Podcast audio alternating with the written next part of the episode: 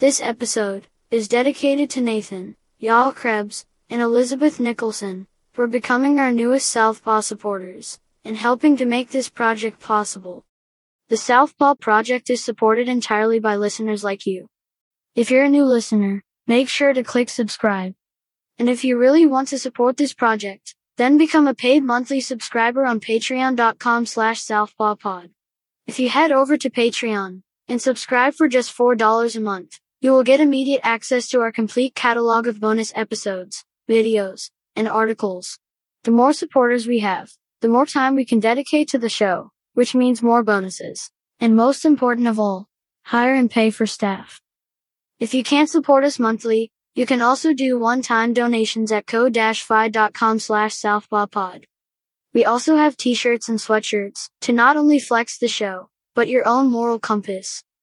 By supporting us, you're not only helping us grow, you're also helping us stay and keep this project running. We can't exist without your support. Thank you. This is Sam. This is Corey. And this is Fight Study.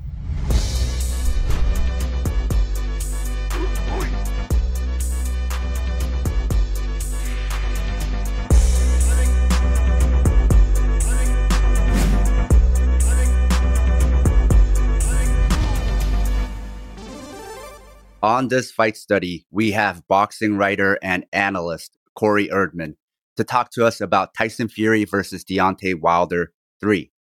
Welcome to the show, Corey. First of all, I'm uh, I'm honored and and surprised that you'd find me uh, important enough to be on on the same show as people like Fallon and uh, and Anna have been on. Uh, I'm honored that you would you would choose me to to be on this episode.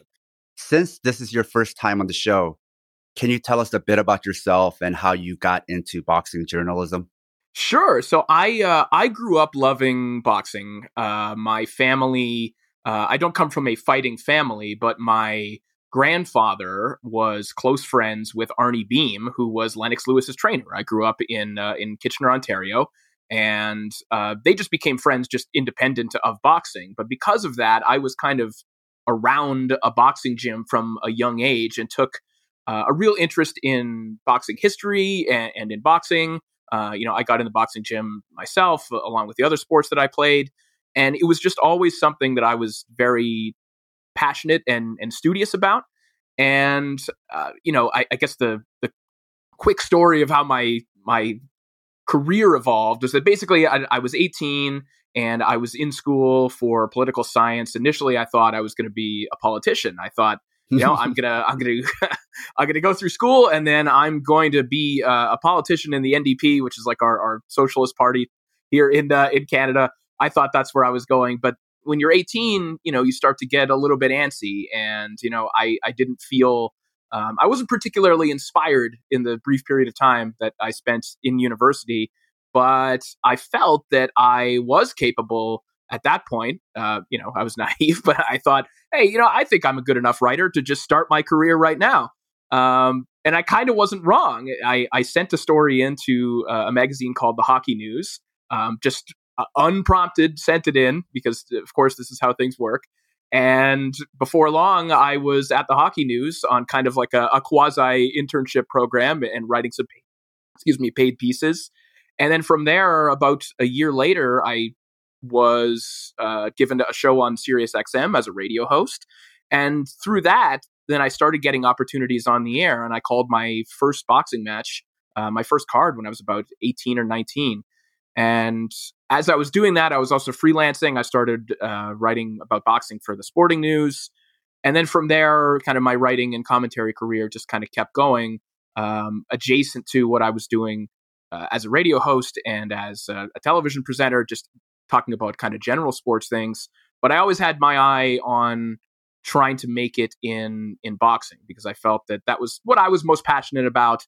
Um, and based on just kind of a whole life of studying the sport, I thought that hey, I'm I'm young enough to be intriguing maybe to outlets, but at the same time, I have um, a lifetime of knowledge that I'm taking into this that maybe other people didn't have. Uh, and before long, um, which is where I'm at right now, I basically solely make my living uh, either talking about or writing about boxing. So it's been that's that's the, uh, the the short form of the story of how I got where I am. So, can you give us some background on how this trilogy started in the first place? Right. So, so Deontay Wilder uh, held the WBC's version of the heavyweight title for uh, for quite some time, uh, and in 2018 he fought Tyson Fury for the first time. And Fury, at coming into that fight, um, was basically coming off uh, an extended retirement. Effectively, he he fell into a deep depression. Um, he had issues with with drug and alcohol abuse. He was about 400 pounds, and then in 2018 he came back. He took two quick kind of stay busy fights, or you know, fights to shake off the rust. Lost a tremendous amount of weight. Uh, and then was put in there with Deontay Wilder. And I think the the assumption at that point was that you know here was a victory for Wilder against someone who uh, was the previous lineal heavyweight champion, but wasn't in the best physical condition at that point. How long was he out for?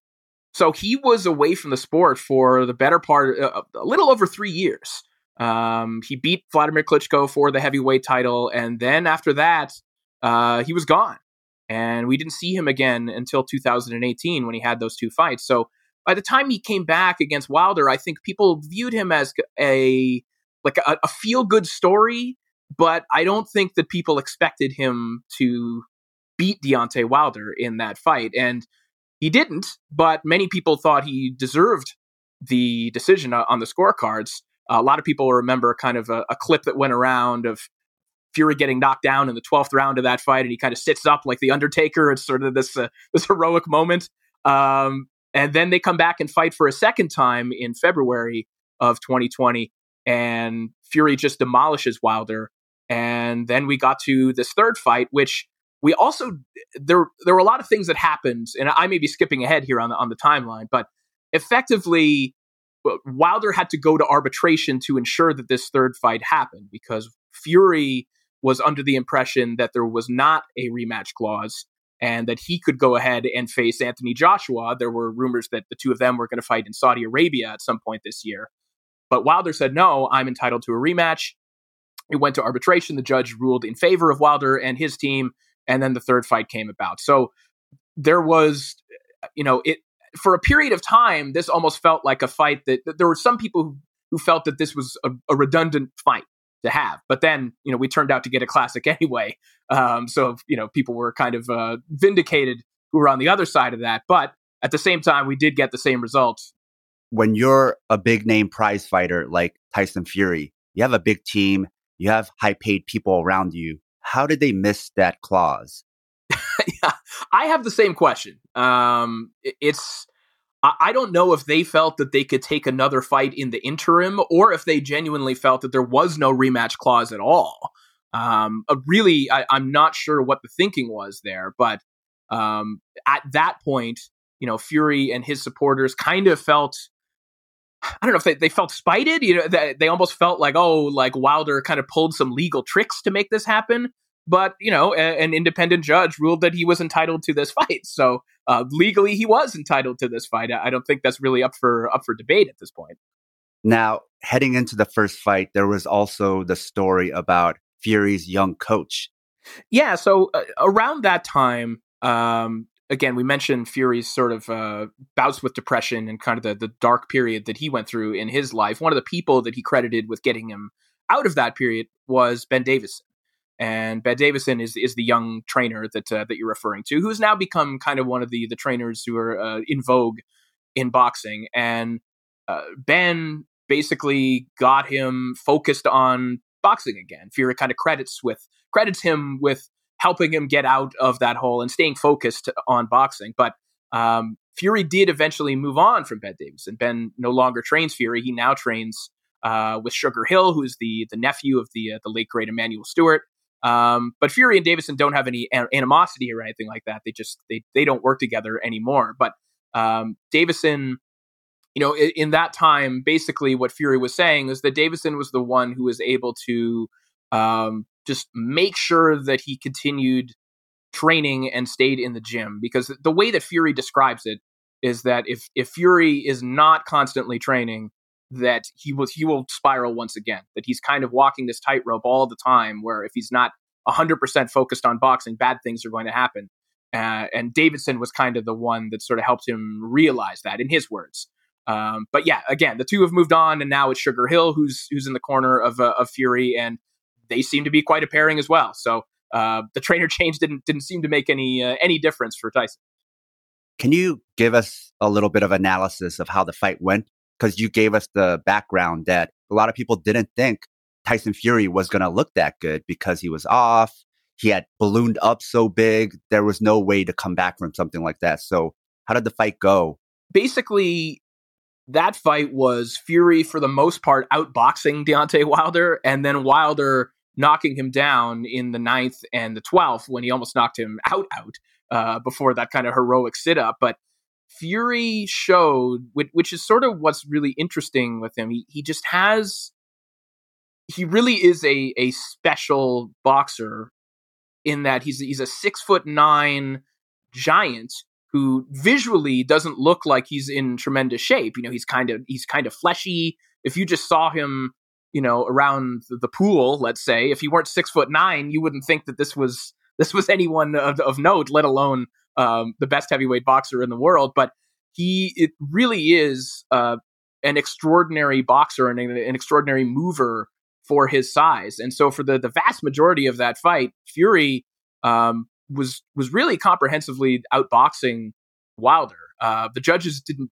maybe didn't give him enough credit on the scorecards. I felt um, but he suffered two knockdowns, one in the ninth, one in the twelfth, um, and somehow it, it's we, we, always watch that clip of Fury just getting up, which is heroic and and kind of um, magical uh, on its own. But after that, Fury doesn't just get up, but he, he takes control of the fight uh, all over again. He, he sort of has this, uh, you know, I, I, wrote yesterday that he kind of has um, not just recuperative abilities, but he's almost emboldened by knockdowns or or woken up by them in in some sense. We saw that in the most recent fight as well. Um, you know, he he really is like a like a professional wrestler, uh, but in the ring in, in that way. Because it ended up in a draw. Was it understood right away that they had to run it back? You mentioned the changes that Fury's camp made going to uh, Sugar Hill. So, can you tell us also about that gym what that gym represents, the style they come from, and if there were any changes made by Wilder's camp before the second fight. Yeah, so Wilder's the changes to Wilder's camp didn't happen until after the second fight. And we'll get to that in a second. But on on on Fury's front, um, it was understood after that fight that we needed to do it again. But I think that that Fury uh, around that time, you know, he also signs a deal with with Top Rank, and at, at that point, he still technically was the the lineal heavyweight champion. As we understand it in, in boxing, is kind of the the man who beats the man is the lineal heavyweight champion. And when he left the sport after beating Vladimir Klitschko in 2015, of course, nobody defeated him. So other heavyweights kind of took the mantle as, um, you know, the the most decorated heavyweights in the world at that time, guys like Wilder and Anthony Joshua. But it is true that Fury hadn't been beaten. He was still technically the the lineal champion. So he sort of utilized that to take two fights after the Wilder fight uh, against Tom Schwarz and Otto Wallin, Uh, the latter of which was a very tough fight. Uh, he had a lot of difficulty with Valine, had to fight through a cut. It, you know, he was really badly marked up in that fight, but uh, I think he needed like 50 stitches or something uh, above his right eye uh, after that fight. Um, but somewhere in there, I think it was after the Schwartz fight, he links up with with Sugar Hill.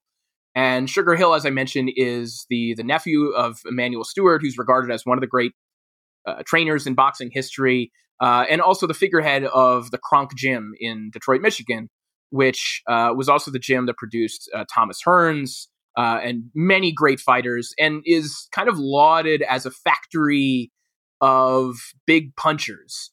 And Steward uh, always kind of advocated for finding finding openings for knockouts, sometimes at your own expense. And he was particularly good at training tall fighters and getting them to make use of their height. And Sugar Hill learned from Emanuel and imparted a lot of those things on Fury. And what we saw in the the second Wilder fight, I mentioned Fury as being you know a, a really extraordinary shifty boxer when he wants to be. Well, in in Fury, Sugar Hill saw something different. He saw a, a giant of a man who, if he wanted to, could walk to a fighter, really walk people down with his jab. You know, he has a, a longer reach than anyone in the sport. Uh, and and so he started using his gifts in a different way. And in that second fight against Deontay Wilder, um, really put a beating on him and just walked him down really the entire fight. So we saw a, a different uh, different utilization of Fury's gifts in that second fight, and that's attributed to to Sugar Hill. How long did that second fight go? So the second fight, uh, Fury stopped him in the seventh round, uh, and that's when the changes to Wilder's camp happened because Wilder, who at that time uh, was coached by Mark Breland, who himself is a, legendary fighter as well, one of the greatest amateur fighters uh, of all time, uh, and, and an extraordinary pro as well he felt that Breland should not have thrown in the towel in, in that fight. Uh, Breland pulled Wilder out of that fight, and Wilder um, was furious. He thought that he, sh- number one, was capable of winning a fight so long as he can stand on his two feet. That he's capable of winning a fight because he can turn things around with his dynamic right hand. Um, you know, he's one of the hardest punchers in boxing. He can turn a fight around with that shot. But he also felt that if he couldn't have done that, that he wanted to have, in his words, gone be, been carried out on his shield, and he felt that Breland didn't give him that opportunity. I think most rational people in watching that fight believe that Breland did the right thing, but Wilder felt that he ought to have been given the opportunity um, to at least to, to see what would have happened. Um, and he did get that opportunity on Saturday in the third fight. Before we get into the third fight, was it immediately after the fight that Wilder fired Mark Breland? Because wasn't it back and forth at first he was going to fire him, that he changed his mind? What was happening there? Yeah, there there was some back and forth. I can't remember the exact timeline, but yeah, I think there was there was a period of time where it was just him kind of criticizing Breland, but he hadn't formally fired him. Um, and then there were some other conspiracies there. There were there were allegations of of Fury, uh, t- you know, tampering with his gloves or loading his gloves. Uh, there were there were allegations that he was uh, poisoned, that his water bottle was poisoned. There, there were a lot, a lot of things going on, a lot of unsubstantiated rumors that I think for Deontay, he almost needed to believe these things because other the alternative was that he just got beaten by a better fighter, and he he'd never experienced that before. So um, I'm not saying that any of those conspiracies were good or that he should have fired Breland, but you can understand how a high level athlete, particularly one in a sport where it's really just about you know it's this this macho kind of physical battle. Uh, I can understand why he would want to believe those things, if, uh, if if that makes sense. Well, even after the first fight, he didn't believe he lost. Right, right. He was on social media or in interviews saying the count was off, that he should have won. And also, he talked about even then, even though it was a draw, that there was some voodoo stuff happening, you know, because Fury is the gypsy king, that they were doing some gypsy magic on him. He was speculating all kinds of stuff like that. So then, do you think because he thought he really did win the first fight, that he didn't need to make any changes going into the second fight, other than maybe gain a little bit of weight? Eh, you're talking about heading into the second fight, right? Yeah, yeah. So because he felt like the count was slow, he won anyway. And actually he should have fought better because maybe, you know, there was some voodoo on him. right. Yeah. Why change anything? Right. So it looked like watching the fight, the second fight, that Wilder believed he was just going to do the same thing he did the first fight, but this time it was going to work. Whereas Fury came in with a different game plan. Yeah, I, I think that's exactly it. Yeah, I, I, think that even, you know, Deontay's uh, most vocal supporters wouldn't argue that, you know, he made any serious adjustments to uh, his operations heading into that second fight. Like I, I do think that it's it's sometimes um, people go a little too far in suggesting that Deontay is just kind of is fully one dimensional. Like yes, it, his main weapon is landing a big right hand, but of course there's some nuance in, in how he sets it up. You know, he's not just you know, you know just flailing away in the ring. There's something that, that goes into that. Now he didn't make the kind of adjustments in going into the second fight that um, he did heading into the third. Um, but there's a little more to Wilder than just a guy who's just kind of clubbing away in there. But you're right. It was, you know, I, I think Fury um, correctly assumed that Wilder was going to do the same thing and did something entirely different. And Wilder did not have any answers for that in the second fight. So were people really then more psyched about Anthony Joshua versus Tyson Fury and were kind of bummed that they were seeing this third fight? Or do you think there was some excitement building up to this third fight? Yes, I, I think there was a little bit of both. I think it initially boxing, you know, as this like it's not an, an, amorphous thing, but I'll use the term just in general. But I think boxing wanted to see that super fight between Fury and Joshua because I think um, it, it, felt like the biggest possible event that the sport could put on. And so I think there was some disappointment that it wasn't going to happen because fights of that magnitude just they don't come around that often and there always seems to be something that gets in the way of them. So there was some disappointment I think in the beginning, particularly if you were, uh, you know, a fervent Wilder supporter, or if you just had, you know, kind of no skin in the game. But the what's interesting about this rivalry, and, and I I haven't seen this in quite a long time in boxing. These the the supporters of Wilder and Fury, I, I haven't seen that kind of emotion on either side uh, in terms of fan bases really I, I haven't seen that in in a very very long time. Where the like fans of Fury and fans of Wilder really it's it became their identity to the point that the fan bases hated one another. So even if you were even if you were kind of temporarily upset that oh we didn't get Fury Joshua, you got sucked right back into this feud, you know, because you wanted to see these guys fight one another and you wanted like something absolutely conclusive to happen. So yeah, it might have been kind of temporary, but I think just the the animosity that was there between these two fighters and and just the, the vitriol online between the fans of either fighter just it just sucked everyone back in. And so and and you saw that in the in the energy in the arena on on Saturday. It was it was it was it was something different. Now for this fight, Fury was still with the Kronk gym. Tell us about changes for Wilder because Mark Breland wasn't there anymore. So who is the trainer going into this fight? What were some of the changes made? And even physically, what were some of the changes made? Yeah, well, physically, uh, it, it, was very noticeable that uh, Deontay had put on um, quite a bit of muscle uh, heading into that fight. And he was actually, I, I, think, only about maybe six or seven pounds heavier than he was for the last fight, but there were noticeable changes to his physique. He was a lot more muscular. Um, he looked a lot sturdier. He looked a, a lot heavier. Um, he had clearly been been hitting the weights, uh, and he was with a new trainer, as you mentioned. Uh, he fired Mark Breland, and he hired Malik Scott as his head trainer. And Malik Scott uh, is a former opponent of Wilder. He had stopped uh, Malik Scott in in one round uh, back in, I believe, it was, in 2015. But Malik and him were, and they have been very close friends for a long time. Malik was a relatively successful pro who was always kind of lauded for his boxing ability. He was always known as uh, a heavyweight with a very high IQ. Uh, he was a guy that a lot of heavyweights like to bring in as a sparring partner throughout the years. Guys like Lennox Lewis used him, and Vladimir Klitschko, and uh, Fury even used him uh, and broke his eardrum in, in, in, one training camp as well. Um, so he was always kind of regarded as a good boxing mind, but he had never really been um, it, if he had cornered someone before, it was on a very low level. For for all intents and purposes, he'd never trained anyone before. But Deontay respected him as a boxing mind. They were close friends, and he installed him as his new trainer. And with the understanding that he would not throw in the towel under any circumstances coming into that fight. So that was the one caveat that Deontay had. Um, but I, I, think the changes they tried to make, you saw some of them in in this fight. Um, Deontay tried to jab to the body a little bit more. He tried to box a little bit more.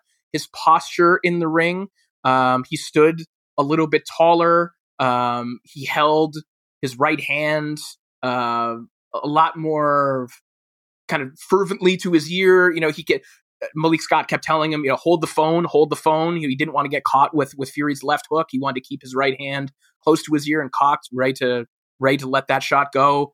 Um, so I did see some some tactical changes in that camp, um, and you know, I, I think, I mean, we'll get into it as we talk about the fight, but the fact that Malik didn't throw in the towel in this fight you can go both ways on it because the fact that he didn't throw in the towel is what made this fight great. But you can also look at that fight objectively and say, oh, there were probably a lot of opportunities where maybe this fight ought to have been stopped, where it would have been better for Deontay's health to have been stopped earlier. But ultimately, this is what Deontay asked for. And ultimately, the fact that he was in the fight, I mean, even in the 10th round after he got knocked down, Deontay landed a big right hand that might have put any other heavyweight on the planet uh, to sleep, but it, it, it wasn't enough to beat Tyson Fury. So he was kind of, kind of vindicated in his assessment that, hey, as long as I'm conscious, I'm still dangerous. He was right. But ultimately, he took a pretty savage beating and, and took a pretty ugly knockout to end the fight. When the fight started, especially round one and continuing for the first couple of rounds, Wilder's pace was so high, so much higher than the previous two fights. Do you think that high pace and a lot of those power shots he was throwing early tired him out and actually maybe he would have been better off pacing himself a little bit more? I, I think it's possible, but I also think that, you know, Wilder was looking pretty good in, in the first two rounds. His exhaustion, or like what we perceive as like him looking tired, it also co- it, coincides with him getting knocked down in round three, right? So how much of it was him just being exhausted? How much of it is him just being discombobulated uh, after getting knocked down in round three? It's it's it's tough to say. Um, but I think that you know if you're Wilder and you have this this explosive right hand, like why not push the pace early and do everything you can to to try and land it? Because you, I think in a general sense, know that if this turns into a boxing match, you're probably not going to beat Tyson Fury. So I, I didn't think it was a bad strategy to try and kind of pick up the tempo the way that he did. He varied his shots a little bit more than than we'd seen in the past, but yeah, it's it's tough to say whether he was tired or just hurt for uh, for eight rounds, right? Now let's talk about Tyson Fury a little bit for this third fight, and especially some of the rumors I heard going into it. Well, some of them are not rumors, right? We know he had COVID, but the rumors, especially maybe amongst gamblers, was that maybe it had affected him more than we think. There was also some rumors that he wasn't taking this fight very seriously and wasn't training very hard. I heard even a rumor about that maybe one of his kids was sick. And uh, his own team had said that he would weigh 300 pounds. And then he came in with a shirt on. And then people were like, oh my God, he's trying to cover how out of shape he is. And then he came in around the same weight he did last time because now he was wearing more clothes. So you take those clothes off, he might have weighed the same as he did. what was happening there? I mean, You never quite know with Tyson Fury. I mean, this is, I mean, Tyson is just such a bizarre human being. And he says so many things that I like just can't be substantiated. Uh, but that's kind of what makes him fascinating is this sort of self mythology um, that that he perpetuates. Like you know, he's said some bizarre things in the past. Like he says that part of his training regimen is soaking his fists in gasoline. Does, does he do that? I don't know. You know, like uh, after I think it was after the the Otto Wallin fight, he said that he gave his entire purse to an unhoused person. That, no one ever followed that. That's you could never prove that. You know what I mean? Like, like he, I'm sure he did not do that but he could say it and no one's ever going to find out whether it's true or not, right? These are things that can only happen in boxing because if an athlete in any other sport said that uh, and you, it was found out to be not true, you would you would be rightfully skewered. Um, anyway, back to these uh, these rumors heading into this fight. I think a lot of those were actually true. I mean, mm. uh, Tyson did, from what we understand, have COVID. He said he had COVID twice. Um, when he got COVID the first time, he had only received uh, one shot, uh, you know, one one uh, vaccination shot. He opted not to get the second shot, so he, if, you know, in in effect, entered this fight unvaccinated.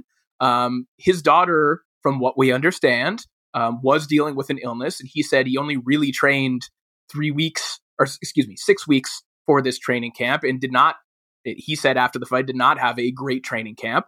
Um, I think that those things are true, but at the same time, a lot of Tyson's, again, we go back to his self mythology, is selling you on this idea that he was just kind of born to be a fighter, like right out of the womb, and that even if he doesn't train, he can still beat any man alive.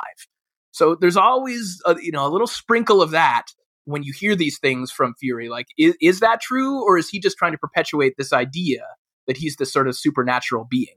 But the things that you referenced, like, I happen to think that those were true this time around. A note to our loyal listeners if you love the Southpaw project, please support us and help us get paid for our labor by financially supporting us on Patreon. This will give you access to exclusive bonus content, as well as our private chat group on Discord. But more importantly, it'll help us supplement the cost of running this project, the incredible time and energy we put into it 7 days a week, and you'll be giving us some breathing room, not only to juggle Southpaw with our day jobs, but also to expand Southpaw into other areas. Show your Southpaw solidarity, by supporting us, at patreon.com, slash, southpawpod. What makes this trilogy compelling is how different they all looked in each one of these fights. We already talked about the first two fights, and then we talked about how Wilder looked different for this fight physically, but also stylistically. He came out with a different plan, especially initially. But also Fury looked different. I don't mean physically different per se, but like, you know, even the commentators were talking about that his volume had dropped. He wasn't jabbing as much. And defensively, we didn't see as much defensive movement as we had seen in the maybe the first fight because the second fight he didn't need to be as defensive. So maybe his defense also looked like this the second fight and we didn't know. But can you speak to us a little bit about how different he looked? He almost did look like he was out of shape.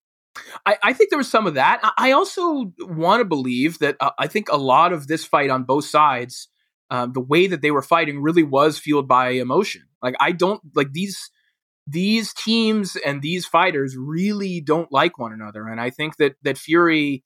Uh, you know what you're referencing is like we didn't see any of that kind of jittery defensive movement that we uh, you know are used to seeing from Fury. We didn't see any of that really in in this third fight. We saw a guy trying to walk a man down to knock him out, and like really, you know, clobbering him on the inside, really mauling him, leaning on Deontay Wilder. It was just an entirely different approach from him, and and I think that some of that was fueled by just wanting a conclusive ending to this and really not liking the other man across the ring. I I I, genuinely think that was a factor in this fight.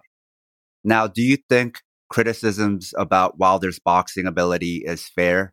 I know you already touched upon this, but especially his footwork. Even Lennox Lewis kept talking about it, but I've even heard boxing reporters and journalists talking about how they're sitting there in his camps, watching him shadow box, watching him spar, and they talk about how it's some of the worst shadow boxing movement sparring they've ever seen. So do you think that's a lot of just hyperbole, or is there just like a little bit of fun amongst these scribes where they like picking on him because he's not perfect as a boxer? Or do you think there is some merit to it and he's really not that good, especially his footwork, and he just has this monstrous right hand?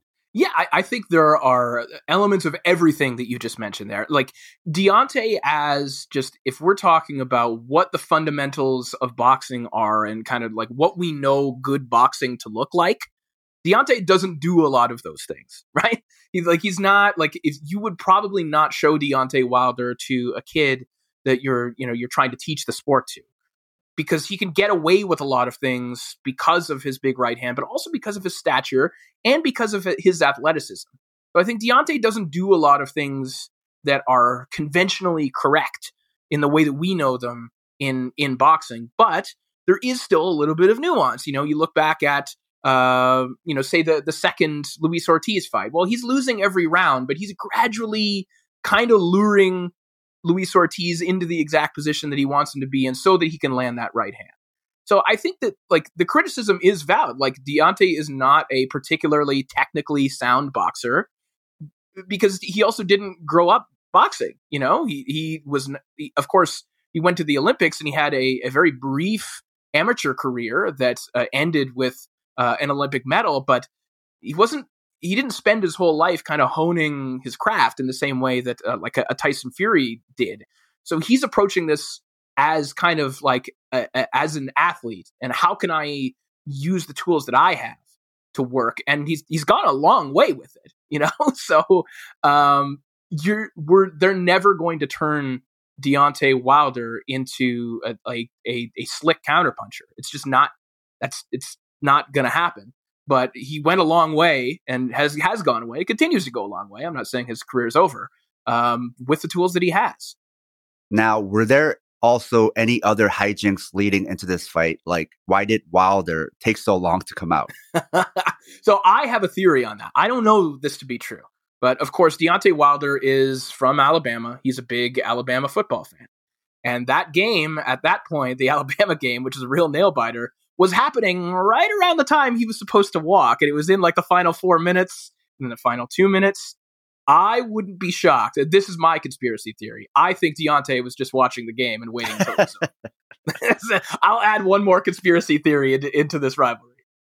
With the fight itself, do you think outside of the knockdowns that he won any of those rounds?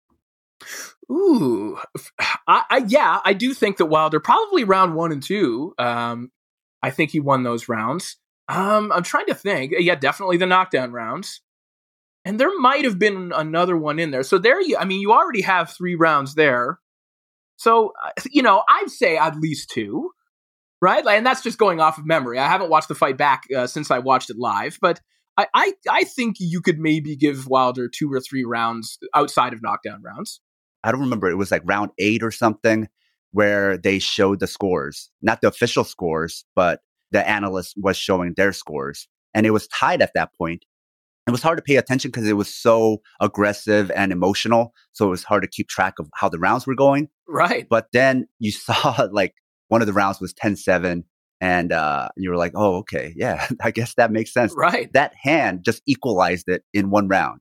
Yeah, exactly. Well, and I what I found so compelling about this fight, and and I wrote about this in, in my column that went up today on on boxing scene as well, is that I can't remember a time where I felt what I was feeling watching that fight, which with regards to Wilder, which was that at the same time, like simultaneously, I was worried for his life while at the same time thinking he could end this fight at any time.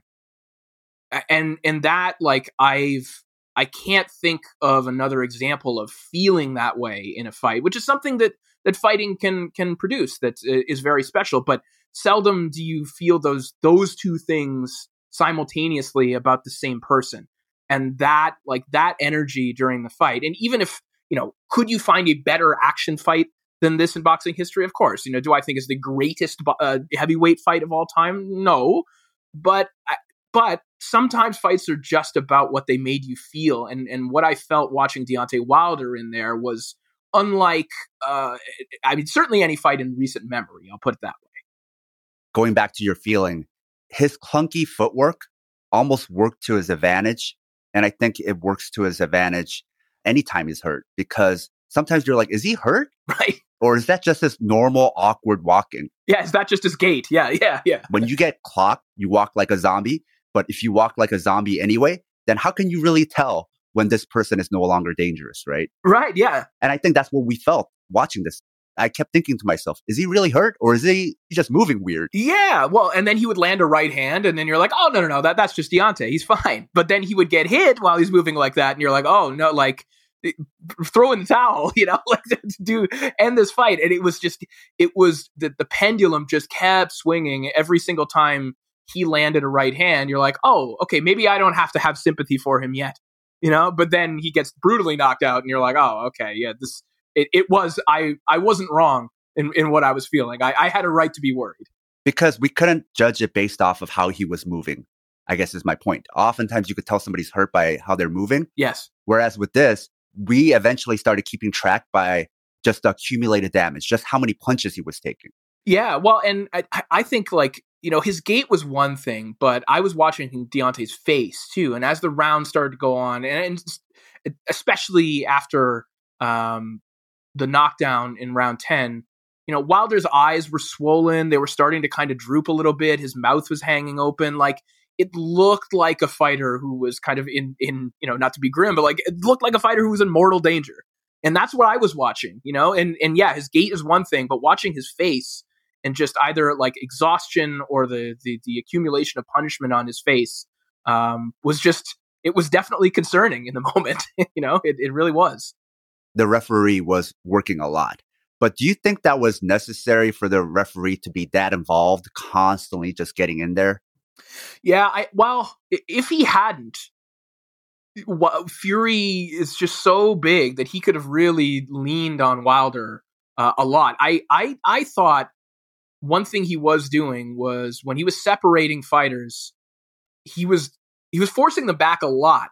And Deontay was one of his strategies. You could tell is that he was waiting for for those moments when he and Fury would be broken up, and he would almost take like a gather step and load up a right hand he was waiting for that opportunity again and again and again. And the more space that Russell Mora was giving them, it, it played into Wilder's advantage. He was looking for that space because he wasn't getting it from Fury. He was leaning on him all the time. So he was waiting for those moments when he would have that one instant to let the right hand go. And so that was kind of helping Wilder a little bit. Ultimately, Fury caught on to that and started doing the same thing, which almost put him in danger because they, they almost had that like you know, at the end of uh, like Rocky three or whatever, when they're they're both throwing the like a left hand at the same time. There were a lot of those moments when both of them were throwing right hands that just missed one another because Fury caught on and he started doing that, almost like a, a gather step into a right hand, and they were both landing them. So yeah, like what I think Russell Mora was was right to be involved. I think as often as he was, but um, that degree of separation that he was forcing was was giving Wilder a little bit of an advantage. And and I'm not saying that he was doing that in like a nefarious way, but the way that it worked out was kind of that those were the main opportunities for Wilder to land his big shot. There was even a moment where they simultaneously threw their right and their right arms got caught against each other. Yes, yeah, that was that was at the end of round 5. I remember that moment. Yes, yeah, yeah, yeah. Yeah, I know the moment you're talking about. Like a collision. Well, it was like uh, I mean, you're a pro wrestling fan, right? Yeah. Yeah, so it's like you know, like in pro wrestling, that would be the spot where you both miss the right hand, your your elbows link, and then it like someone turns into a backslide, yeah. like into a pinning attempt. it was just like that, but in the in actual boxing.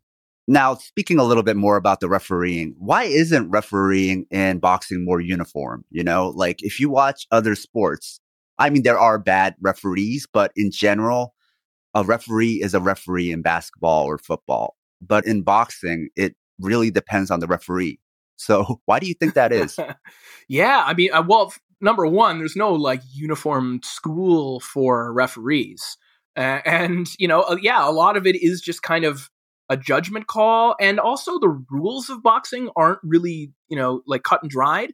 Like, there's no rule. I mean, really, the rule in boxing is on the inside. If one hand, if if one fighter has a free hand, or if, if both fighters have a free hand, you can let that go. But some officials don't want to wait that long. When you tie up at all, if any part of your body is tangled up, they're going to break you up. In in amateur boxing, it is kind of cut and dried. Like if, if you tie up at all, like they're separating you. So it's pretty obvious how you would officiate an amateur boxing contest. But in the pros, it's just kind of up to interpretation for the referee to decide like, oh, is is this fight fair? That's kind of and and if, if they deem it to be okay you can get away with it. So um, yeah it's not there's no like referee school kind of that you go to. Um, you know i could go and get my license here in ontario in canada and be trained by someone that officiates entirely differently than someone that it's, it's in nevada. And and then i would go and officiate somewhere else and i'd bring my interpretation of how uh, a fight ought to be officiated there it, it's just totally it's it's up to the referee how they want to govern a fight. I mean, speaking of leeway and interpretation, I was listening to a boxing historian, and it used to be that when you did a count, the timer, the ringside timer person, would also be involved, where you're counting, and then if you look away or something happens, the ringside timer with a stopwatch would tell you where you were on the count. Yep. Right. Yep. But that's available. You could do that, but almost no referee does that anymore. which means they know about it, but they have the freedom not to do that if they don't want to. Yeah, and, and, and sometimes I feel like they just kind of forget. You know, they're trying uh, they're trying to to pick up the count, and then they're warning the other fighter to get to a, new, a neutral corner, and it's like they forget where they were in the count. I mean, you're only counting to ten. It shouldn't be that. You know, you can you can remember where you were. Plus, yeah, you have someone on the outside telling you where you are in, in the count um, yeah, I, I, see those mistakes made all the time. And, and some people allege that there was a little bit of a long count uh, in this fight, too, that it was almost like a 14 count or something. But I didn't think there was anything particularly wrong with how Mora uh, handled that count. But yeah, I see that too. You know, uh, referees just not picking up the person, the official counting on the outside. Now, with those knockdowns by Wilder, do you think any other heavyweight could have gotten up from those shots? It's hard. I don't think so. I, I don't think so. And and and again, this is just kind of I would say it's anecdotal, but we've seen it. I mean, we've seen Fury take flush right hands from Deontay Wilder, who no one else has stood up to, and either walk through them or hit the canvas and got up. And again, not just got up and survived, but got up emboldened and took the fight over. Like it's almost after the two knockdowns in round four, Fury in round five, he starts to dominate. You know, it's it's so it wasn't as dramatic as the Undertaker sit up but it's kind of the same thing where like after that happens it was like okay i and and he he described it this way after the fight too. It was like he uh, he realized in that moment okay i took his best shot. It's now it's time to go you know? Like i know that i can walk through it again. I've experienced that. Now it's time for me to take this fight over. And yeah i don't know anyone else in boxing today with those kind of recuperative powers talking about emotions i really did feel and i think a lot of fans felt like watching this fight on that night, the way Deontay Wilder looked, there was no other heavyweight that could have beaten Wilder that night other than Fury because nobody else was going to be able to get up from those shots. Yeah, I mean, like, would I pick Anthony Joshua against that version of of Deontay Wilder? I don't know. You know, like, am I certain that Alexander Usyk can eat that right hand and and get up? Like, no you know like i so yeah absolutely now of course the question is like are there other heavyweights out there who could neutralize uh, wilder in the way that the fury has in the past maybe but he's just such a dangerous proposition for as long as he's on his feet that like you can never be certain about a pick against Deontay Wilder. Um, now we also don't know, you know, will we see Deontay Wilder again? Like, do do should he fight again after that kind of beating? Like, does he have anything else left to prove? Is it dangerous for him to keep fighting? I think those are now the questions I think we'll start asking about Wilder in, in, in the coming weeks. But, you know, yeah, to to your point, Wilder is a a nightmare matchup for anyone in the heavyweight division. So, speaking to that, where does this leave the heavyweight division? So now, I mean, you have Fury effectively waiting on the result of the Anthony Joshua Alexander Usyk rematch. That really, I mean, whoever the winner of that fight is, that's the fight to make because then we would finally have an undisputed heavyweight champion who is both has all the belts, he's a lineal champion. There's no you can't make any kind of side argument about who you think is the is the champion. There would be one champion. Now I know uh, Eddie Hearn is trying to push for Fury to fight Dillian Whyte in the interim. I've, uh, you know, I-, haven't seen Fury give any indication that he's interested in that fight at all, and frankly, he he shouldn't be. I think he should wait for the result of AJ Usyk two, and then fight the winner of that in in what would be a, a monstrous fight. But we're so close to having certainty in the in the heavyweight division that I I would prefer them not do anything that might jeopardize that. Can you tell us a little bit about Alexander Usyk? Yeah, so Alexander Usyk uh, was uh, an Olympic gold medalist, an extraordinary amateur uh, for his home country of Ukraine, and he is trained by Vasily Lomachenko's father. So he's almost like a v- much bigger version of Vasily Lomachenko. If uh, uh, if our listeners are familiar with him, um, he's just a a tremendously skilled uh, and nuanced boxer who doesn't really fight like anyone else in boxing. He is a trained dancer. He is also uh, he's a trained actor as well. So he, he's like a really kind of like goofy character who also is just really nimble in the ring and and, and is fun and unique to watch. But he dominated the cruiserweight division and was the legitimate cruiserweight champion. Then moved up to heavyweight. Basically, took two two fights to see if he could handle the weight, and then took on Anthony Joshua, whom he recently defeated to become a unified heavyweight champion. So, uh, no one, uh, the only other heavy, uh, the only other former cruiserweight champions to move up and win a title at heavyweight after winning a title at cruiserweight are Evander Holyfield and David Haye. So people are now starting to like Holyfield and Alexander Alexander Usyk comparisons, and the fact that that isn't absurd should tell you uh, how good Alexander Usyk is and just how extraordinary his career has been to this point. As far as size, then, how big is Usyk compared to Vander Holyfield? Yeah, Usyk is six three, and Holyfield he's six foot two and a half. He's taller than uh, than than Holyfield. Because the heavyweights now, you got these giants like Usyk, and a lot of these people just look so small. Oh yeah, yeah. Which is you know like Holyfield really wasn't a small heavyweight for his day, right? And so you think of how much boxing has changed and how much athletes have changed in boxing just over just in that time period. You know, we're talking 20 years. Like a, six five heavyweight is kind of normal. A, a, six seven heavyweight is big, but it's a six nine heavyweight who's ruling the division right now, right? And, and he and he can comfortably move around at nearly 300 pounds. Like fighters are just built different. I don't mean that in like the colloquial the uh, colloquial way that we use it now. They are literally built different. They are much bigger human beings. How big was Lennox Lewis?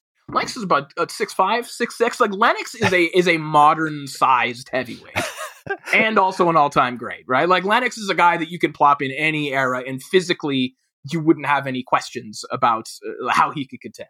Because he was a giant in his day, which speaks to how the heavyweights were smaller back then. Oh yeah, I mean like Rocky Marciano like weighed in under 200 pounds. you know, like Joe Louis was not that big. Like Joe Louis would probably be a, a cruiserweight today, right? Or like yeah, the, the size of and that's also why um, when we talk about like who would beat who in different eras, um, I think we tend to think about boxing as this sport that really hasn't evolved and that you can do these mystical matchups reasonably, but you really can't, especially when it comes to heavyweights.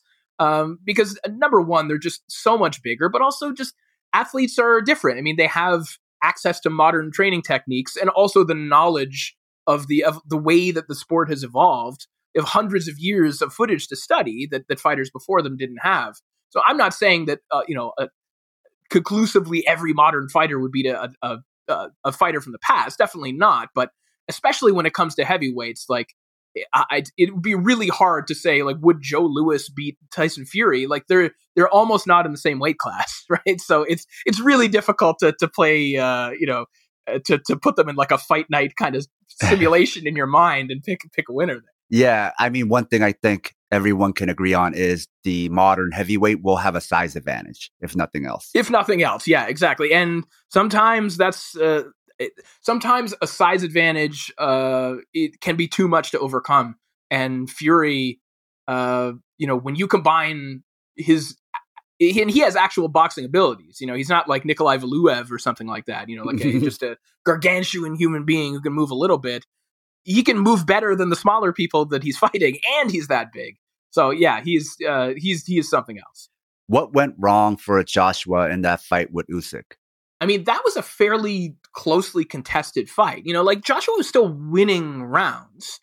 I, I just think that he ran into a a superior boxer who was giving him looks that he just, you know, he didn't react and adapt quite as quickly as Usyk did. I think if we're going to get like really, really technical, I think one of the things that troubled Joshua um, and you can simplify it by just saying it's a southpaw. Yeah, that's one thing, but it was a southpaw who was Alexander Usyk. And what happens when you fight a southpaw is that for a fighter like Joshua, who likes to kind of probe with his jab and let it dangle out there and kind of do everything off of it, that jab kind of gets negated by a southpaw. And Usyk was able to just kind of take Joshua's hand away, his, his lead hand away. And as a result, he dictated the terms of the exchanges. So by kind of taking away Joshua's left hand, which he uses to set up everything, either to find range or to land the jab and then work combinations off of it, he wasn't the one deciding when the exchanges were starting anymore because Usyk took that away from him. And then you have a guy in Usyk who's has terrific footwork and is giving you interesting angles. And he's slipping inside of that jab and outside of the jab. Um, and he just didn't, you know, it was a game of chess that he that he just didn't win, and he didn't get embarrassed in that fight or anything like that. He fought a really really good boxer, showed himself to be a very good boxer as well, um, but maybe not a generationally great one, and that's okay too. How do you think Fury and Usyk match up? Ah, man, I, I it's just so difficult to pick against Fury for all the reasons that we've outlined. But at the same time, I, I think that Usyk really is a he's he's a virtuoso operator in there, and I will be fascinated to see if he can find ways to kind of dart in and out and spin around a guy like Tyson Fury, or if it's just too much, you know, because Usyk is six three, uh, you know, his, his reach, I think he has like a 78 inch reach, but he's fighting a guy in Fury who has like almost like a 90 inch reach and he's six foot nine and can move a little bit. I, I don't know. I mean, Usyk was given trouble by Derek Chisora because Chisora was able to maul him, who just sort of sold out and was able to to get to the inside and just kind of club him a little bit. He still won that fight, but he was uncomfortable. Fury, I think, can do that. I think Fury could take Usyk's shot. He can take Deontay Wilder's shot. He can probably take Usyk's best shot.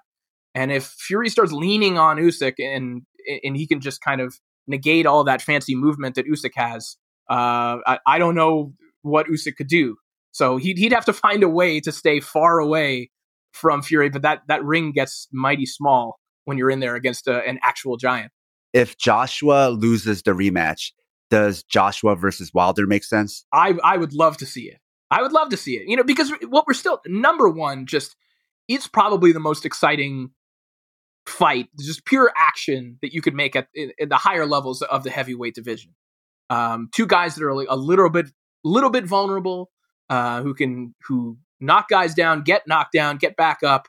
I think they match up so well stylistically in the ring. I would love to see it, and also, you know, that's just because you're not number one doesn't mean that uh, every fight is not worthy at that point. Like what we would still be talking about is what in that instance with the number three and the number four heavyweight in the world facing one another. That's still awesome, right? Like it doesn't always have to be like just going for the championship or nothing else. Sometimes you can make good fights for the sake of making good fights.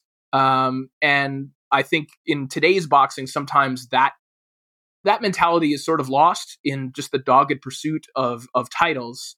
Um, sometimes we just don't make good fights just because they're good fights, and it, it would be nice if we did that in this instance. How big is heavyweight boxing right now? I mean, on a global scale, um, I mean, let's take Anthony Joshua for example, right? This is a guy that can sell out seventy thousand seat stadiums, right? As there aren't too many, you know, forget athletes, just like entertainment acts that could do that on a regular basis. And so Joshua as a, as a sporting figure in the UK is is absolutely massive. Um, this pay per view that we that we just watched that we're talking about Fury Wilder. Um, I don't know how many pay per views it will do, but if it does, you know, five hundred thousand pay per views, that's still that's a lot of money. You know, like these are two guys that you know have grossed seventeen million dollars at the gate. That's still big. And just anecdotally, I was noticing a lot more attention around this fight on on my timeline um, than in recent years. I think people are are catching on to some of these personalities at the top of the heavyweight division. They're you know these guys are famous. It's not because for years it was always the joke like ah you know ask anyone on the street know, they don't know who the heavyweight champion is like that that may still be true but i think a lot more people are familiar with these four names that we've been talking about than maybe even five years ago. And so I, I think that is speaking to um, a growing cachet for these fighters and, and a growing interest, I think, in the general sports public about heavyweight boxing. Outside of these four, are there any other heavyweights we should note? Ooh, let me think about who like who would be interesting. Um, I find there's some personalities that I find very interesting uh, in the in the heavyweight division. I think uh, Michael Hunter is one of them. I find him to be um, a captivating personality. Um, he's a guy who uh, his father, who was also named Michael Hunter, was a boxer uh, who was uh, killed by the police when he was a kid, and it's kind of shaped his worldview. And Michael Hunter, um, I, I, remember I was covering, I was uh, on commentary on one of his events in uh, the Baltimore area, and I remember the morning of of the fight, just finding him down by the water reading and doing yoga. You know, he's just like a really interesting fighter, and it just like an, an interesting personality uh, with a fascinating backstory. Who gave Alexander Usyk, in my opinion, his toughest test to date uh, when he was at cruiserweight. So he could be he could be interesting. I also find Joe Joyce uh, to be very interesting as well. He's a guy who has a very varied background. Uh, athletically, he was uh, for a period of time an NCAA cheerleader. Uh, he was a, he was a rugby player uh, and and uh, and a dancer. He's also a very very good artist. Like he has a, a fine arts degree.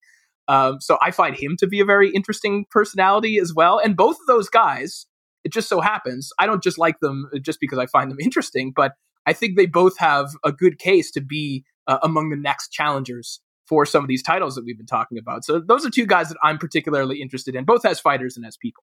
Well, all right, Corey. Thank you for your time and sharing so much of your knowledge. Where can people find you? So uh, you can follow me on Twitter. I'm uh, at, at Corey underscore Erdman. So you can uh, follow me on there. Every Monday, I write the lead column for boxingscene.com. So you can find uh, my writing on there. Uh, and I freelance a little bit. I do a lot of work for, uh, for CBC here in Canada. I try when I can to kind of touch on issues that, that intersect both boxing and, and society and race and gender.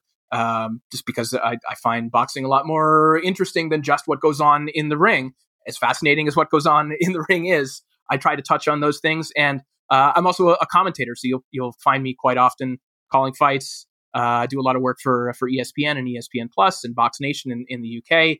Um, so if you turn on a fight on the weekend, I might be calling that as well. So uh, there are lots of places to find me. Now that's the show. If you enjoyed this episode and find this type of independent media worthwhile, please consider supporting the show on Patreon. We have a lot more episodes like this one in the works, but need your financial support to keep the show running. Even a few dollars a month goes a long way. No one does what we do, and it's all being funded by you, the listener. In return for supporting us, you'll gain access to lots of bonus content along with our private Discord chat. Even if you can't support us, there's a lot of free bonus content there as well. We also have an online store if you want to show your Southpaw solidarity by wearing our swag. You can find all pertinent links at southpawpod.com. And if you can't afford to support the show and still want to help, please leave us a five star review wherever you listen. This makes it easier for others to find us. And don't forget to share your favorite episodes or the podcast itself on social media. Tell your friends. Until next time, goodbye. Southpaw. Hitting with the left. Southpaw. Sam. Paul. Southpaw. Southpaw.